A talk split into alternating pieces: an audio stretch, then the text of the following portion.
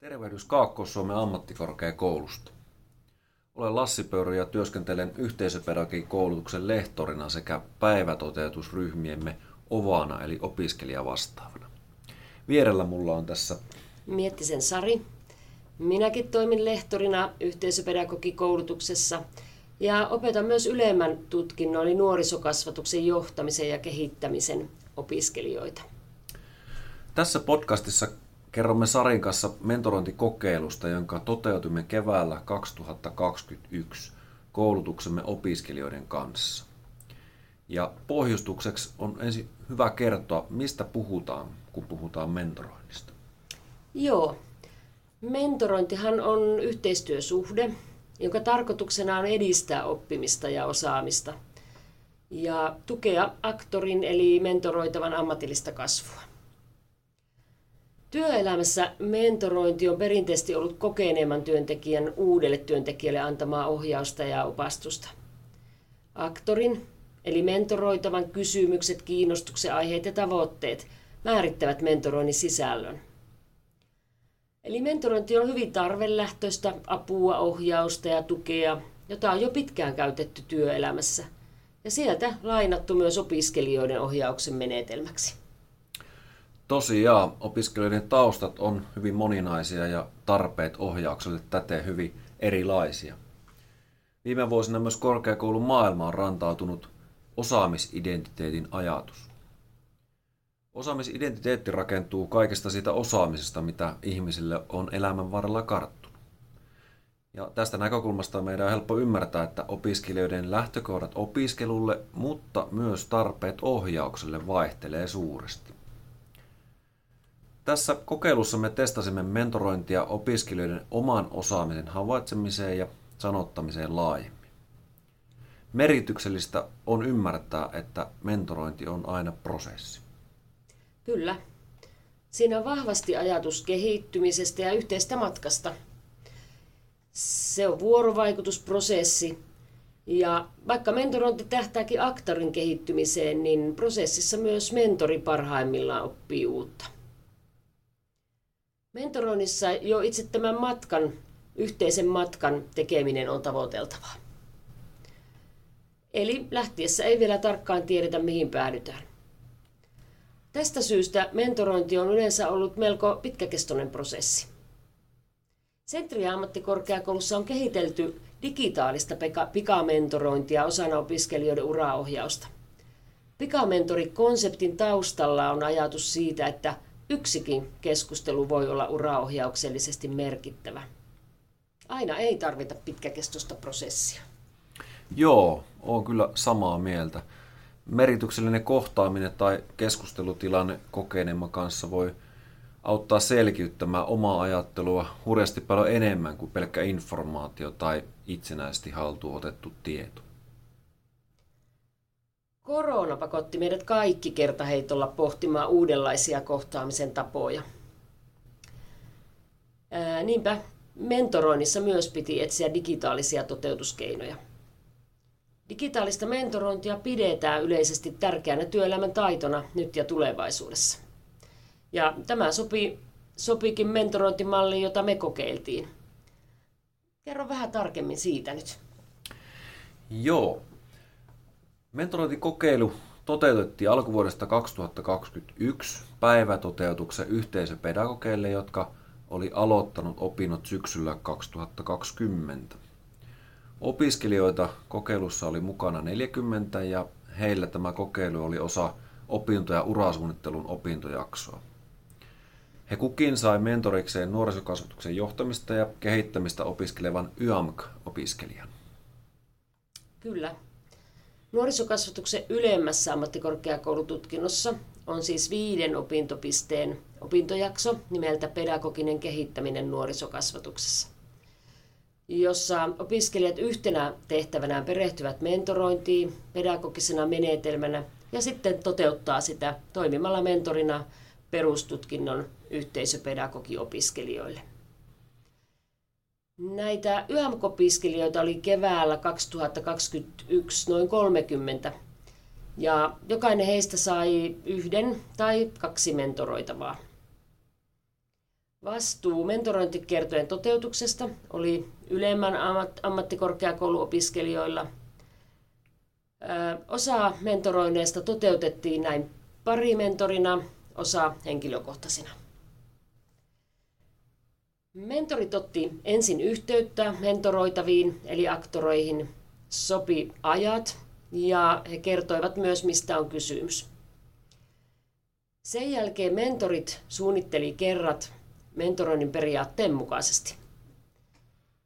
Heidän tehtävänä oli mentorointiprosessin lopuksi vielä sitten kirjoittaa reflektointi mentoroinnista. Siinä tuotiin esille mentoroinnissa käsitellyt aihepiirit ja kuvattiin mentorointikertojen kulku ja onnistuminen. Todella tärkeää oli myös pohtia sitä, että mitä mentorointi itse mentoreille opetti. Opiskelijoilta kysyttiin kirjallisesti lupa koulusähköpostin välittämiseen mentorille sekä lupaa hyödyntää heidän palautetekstiään tämän kokeilun dokumentoinnissa. Aktori ja mentori sopi kolme viisi tapaamiskertaa tarpeen mukaan ja nämä tapaamiset ajoittui maalis-huhtikuulle kaksituhattakaksikymmentäyksi ja prosessin päätteeksi aktorit eli mentoroitavat kirjoitti lyhyen palautteen omalle mentorille. Yksi tärkeä asia mentorointiprosessissa on salassapito, ja sitä korostettiinkin mentoreille. Sovittiin, että henkilökohtaisia asioita ei tuoda esiin, esimerkiksi siinä reflektointikirjoitelmassa. Ja etukäteen käytiin läpi myös mahdollisesti esiin nousevia haastavia asioita. Sovittiin, että jos keskustelussa ilmenisi jotain pohdituttavaa mentoroitavien elämästä, niin tällaisessa tapauksessa mentoroitavan luvalla siitä voisi keskustella myös opettajan kanssa. Mentorointi toteutettiin siis digitaalisesti.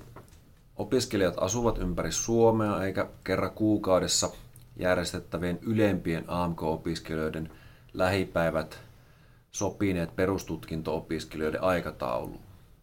Näin ollen verkon kautta järjestettävät Teams-keskustelut oli luonteva korona-ajan tapa toteuttaa tämä mentorointi.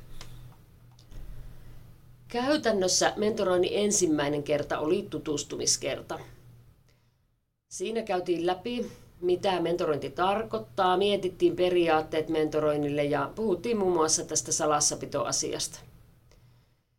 Ja ensimmäisellä kerralla mietittiin myös tulevien kertojen teemoja, eli mitä aktorit toivoivat mentorointikerralla käsiteltävän. Tosi tärkeää on, että ensimmäisellä kerralla jo rakentuu luottamus mentorin ja mentoroitavan välillä. Toinen ja kolmas kerta rakentuivat aktoreiden toiveiden mukaan. Teemoja, mitä siellä käsiteltiin, oli esimerkiksi arjen rytmittyminen, harrastukset, omat vahvuudet ja heikkoudet, eli oman osaamisen sanottaminen. Harjoitteluista juteltiin ja kesätöistä ja yleensäkin kaikista opiskeluun liittyvistä asioista ja opiskelutaidoista myöskin. Sitten puhuttiin tulevaisuuden ammateista, haaveista ja askelmerkeistä kohti näitä haaveita. Ja myöskin yksilöllisistä osaamisidentiteeteistä. Kiinnostavaa opiskelijoista oli kuulla mentoreiden omaa työhistoriaa ja heidän elämäntarinaa yleensäkin. Nämä mentoreiden omat uratarinat toimi samastumiskohteena aktoreille.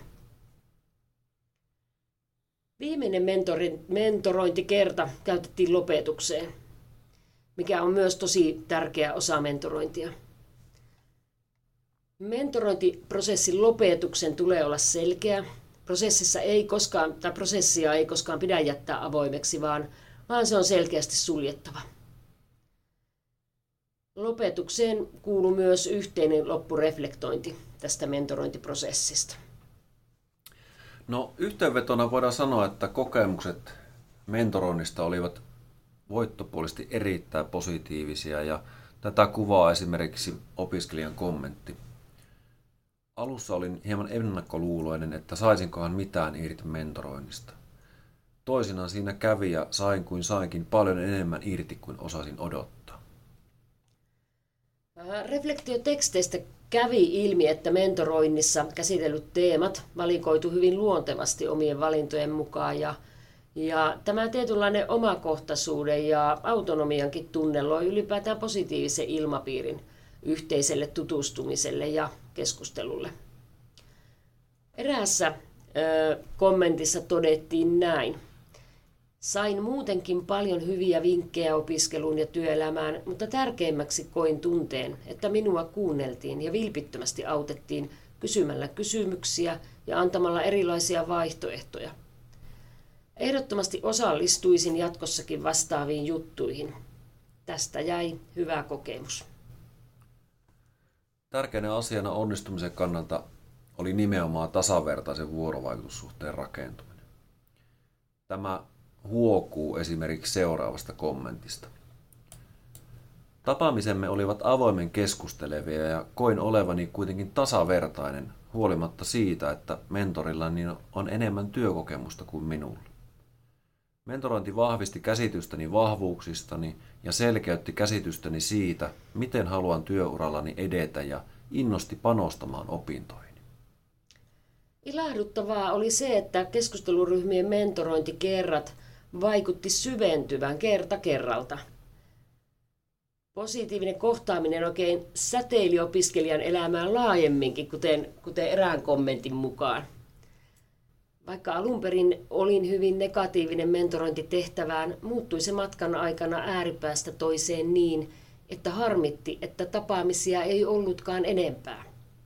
Meidän ryhmämme dynamiikka muodostui kunnioittavaksi, sydämelliseksi ja kannustavaksi, lähes ystävämäiseksi. Koin saavani voimaa ja hyvää mieltä kahdesta viimeisestä kerrasta niin, että se muutti sen päivän olotilani.